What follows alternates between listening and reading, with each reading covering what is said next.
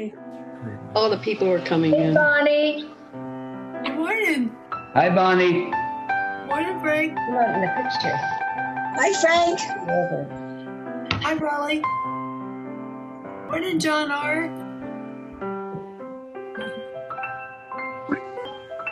Morning, Terry. Morning. Hey, Bert.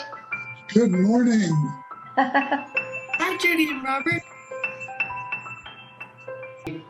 Uh, good morning. Hi, Joanne.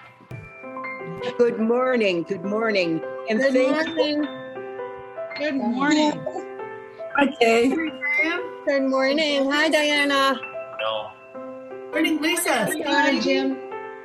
Hi, hi. Okay. Hi, Kay. Okay. The highs. So glad everybody's here. Welcome, welcome. This morning, Tom Miller and I will offer the words from our hymnal uh, that call us into worship, the words that come from John Buehrens. Blessed are those who yearn for deepening more than escape, who are not afraid to grow in spirit. Blessed are those who take seriously the bonds of community, who regularly join in celebration and learning, who come as much to minister as to be ministered to.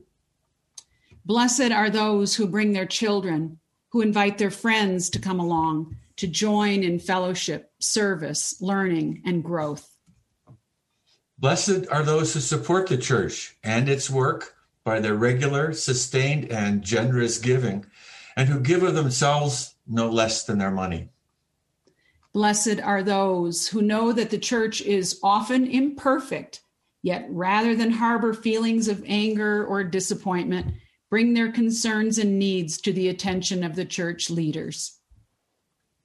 Blessed are those who, when asked to serve, do it gladly, who realize that change is brought about through human meeting, who do the work of committees and stay till the end. Blessed are those who speak their mind in meetings, who can take and give criticism, who keep alive their sense of humor. Blessed are those who know that the work of the church is the transformation of society, who have a vision, a vision of beloved community transcending the present, and who do not shrink from controversy, sacrifice, or change. Blessed are they indeed. Let us worship together. And we acknowledge that the land we gather on as a congregation, where we live, work, and play, was not freely given to us. We are gathered on the ancestral land of the Nuchu or Ute, Apache, Pueblos, Hopi, Zuni, and Dene Nation. This was also a site of trade, gathering, and healing for other native tribes. We recognize the indigenous peoples as original stewards of this land. As these words are spoken and heard, the ties nations have to their ancestral homelands are renewed and reaffirmed. We acknowledge that our use of and benefit from this land came at a dire cost to Native nations and peoples whose land we now inhabit. I am Katie Kandarian Morris, minister of the Unitarian Universalist Fellowship of Durango. I am so grateful to be creating community with this congregation full of beautiful, caring, and justice filled people. In these tender times in which we are experiencing trauma and acting for a more just world, it is a balm being together, responding to the world's heartache with our liberal religious values. As Unitarian Universalists, we celebrate our radical roots and history as self motivated spiritual people who think for ourselves and recognize that personal experience influences our beliefs more than anything. We gather in the spirit of covenant. As we worship, shaping things of worth, we create community, offering opportunities for transformation. Let us be reminded of the many ways that that can happen. Now, won't you join me in an attitude of prayer?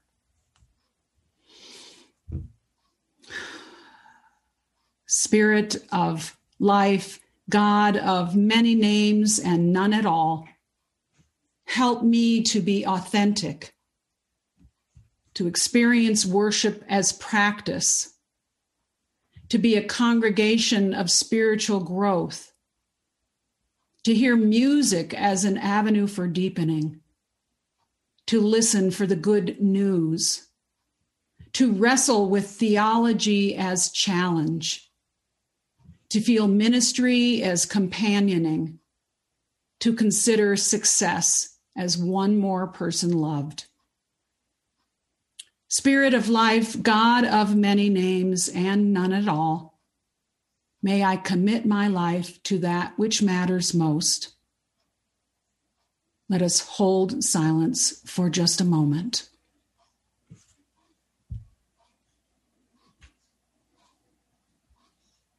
May it be so. Amen. Ashe. Amen. Blessed be.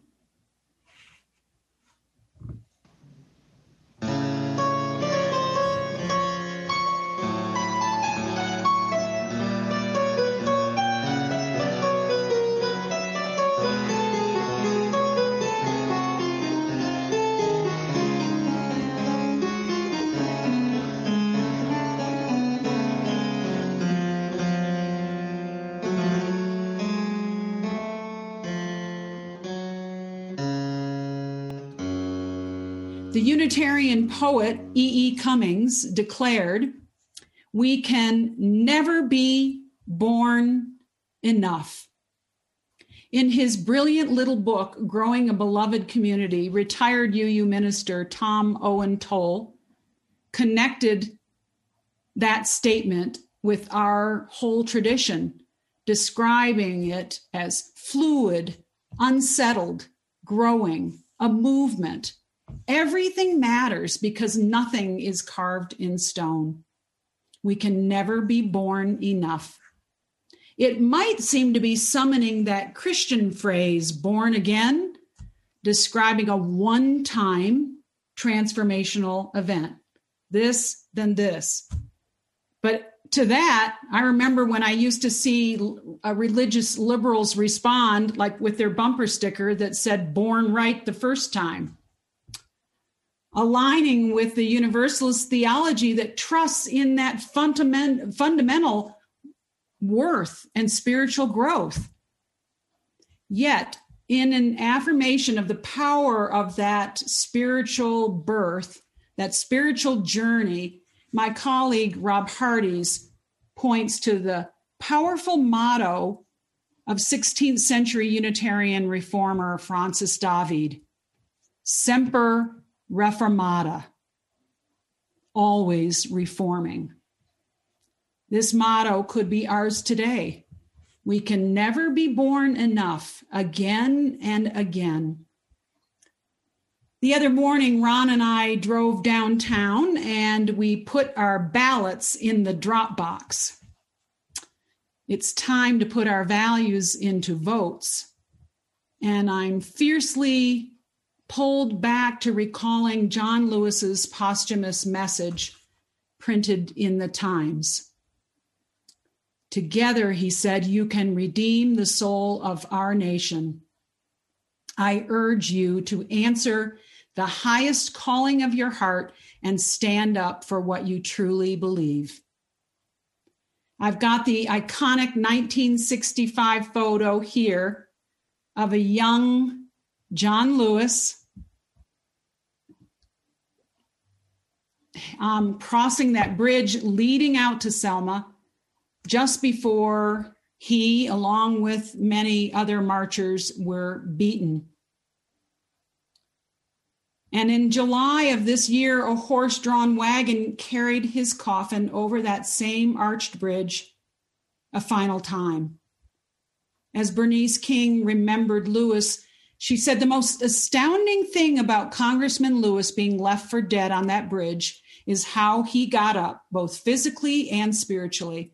When he recovered, he recovered without a trace of bitterness or hostility, or without losing hope in our democracy. And here now is a quiet picture of the bridge, which uh, I took when I visited there this past January during my sabbatical, standing just a few feet back from where John Lewis stood, looking west into Selma. And finally, behind me, behind us, if we were standing there on that bridge, the next photo shows my favorite thing, which is this large stone with rocks surrounding it, with the quote that comes from Joshua in scripture. When your children shall ask you in time to come, saying, What mean these 12 stones? Then you shall tell them how you made it over. And finally, the last slide here is a, um, a picture of the website. And you might see down there it says, join us on October 27th, 2020. Well, okay, we probably aren't going to be able to attend that, but uulivinglegacy.org is the website of the Living Legacy Project of Unitarian Universalism. And periodically, these trips are made uh, for these areas that, to take a pilgrimage trip with Unitarian Universalist leaders. And I'm going to recommend that to you. I think that this is the Living Legacy trip is a compelling trip that I believe would be transformational. I know I have been inspired. Make a commitment, keep being born, keep journeying. Sometimes I think of those civil rights foot soldiers with so much reverence that I can almost forget their goal to be treated with dignity as a fully worthy person to be able to live and work and love and to move about freely without fear of violence or oppression. Thinking also of Sarah's story today for our faith formation. And yet, the foremost goal of that march, that civil rights, human rights march from Selma to Montgomery, was about how those things are exemplified in our democracy and then this was a demand to end voter discrimination. Established in the Constitution, voting enfranchisement had to be amended again in the 15th, the 19th, and then later in the 26th Amendment. Six months after 25,000 marchers finally made it over and walked 50 miles from Selma to the Alabama state capitol, sleeping alongside the road, the highway, as they made their way there. President Lyndon Johnson signed the Voting Rights Act, outlawing discriminatory practices that kept people from color, uh, people of color, from being able to register to vote. By the end of 1965, a quarter of a million new Black voters had registered to vote.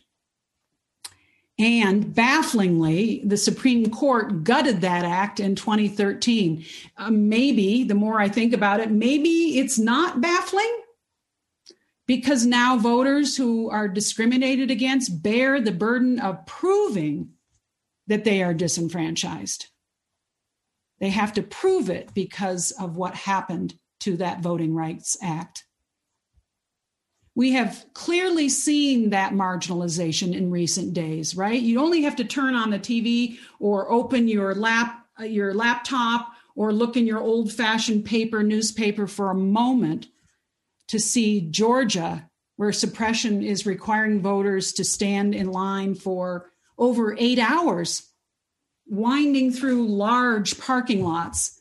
The other day, I saw someone report 11 hours this needs to be made a federal crime. We may be fortunate here in Colorado. I have this grateful feeling every time I see one of those notices on television with Secretary of State Jena Griswold explaining with great calm and clarity our state's election model that works so well. We may not have state led voter suppression, but Griswold has had to push back against the presidential efforts to use a post office to slow down uh, suppressing votes. She's had to inform us to then refrain from using the post office to send back the ballots when it's eight days before the election. If it's eight days before, you better use the drop box, she says. And she expresses disdain for the tactics used to keep Americans from having their voices heard, distress that any American would have to stand in line and visit a crowded voting facility during a pandemic. In this congregation, many of our people have contributed to UU the Vote through the local organization Vote Forward, making mailing postcards, writing letters, texting to encourage voting. And here's again where I do a thumbs up or I do a cheers, and you can too. Thank you, thank you. As Unitarian Universalists, we are ready to show up for the 2020 election like never before. Our forebears and ancestors gave us blueprints for seeking justice in the world and speaking truth to power. We educate for liberation, countering white supremacy culture that we've internalized and left unaddressed. Beginning with our youngest ones, we continue the work through our lifespan learning, voting, and celebrating Membership Sunday. Our ceremony traditionally features our newest members lined up down the center aisle of our sanctuary. If you can remember, you can think and put yourself in that space. We enfold those new folks by the rest of the congregation as a tangible reminder of the community that holds us, the community that supports us and challenges us for deepening a spiritual relationship if we so choose, and the faith community that believes in us and strengthens us through all those opportunities to be born and reborn again. You know it we are not going to get there alone. We need community to be the bridge from the best instincts of our hearts into the world. We need to be summoned and spurred on by a community of hope and vision. John Lewis talked about that spirit, that burning bush, those continuing sparks of transformation which lead people to join this fellowship during a time such as this. John Lewis looked back earlier when he said, In the civil rights movement, James Lawson and I used to speak about making our city a beloved community, a community at peace with itself. It is a sense of coming together to serve the common good. He went on, the journey toward the beloved community is a journey of a lifetime. I speak a great deal about the possibility of building one house, one family, and you cannot build one house or one family or one community if you're not somehow consumed by the spirit of love. End quote. These are big weeks coming up affecting the aspirations of our hearts and souls.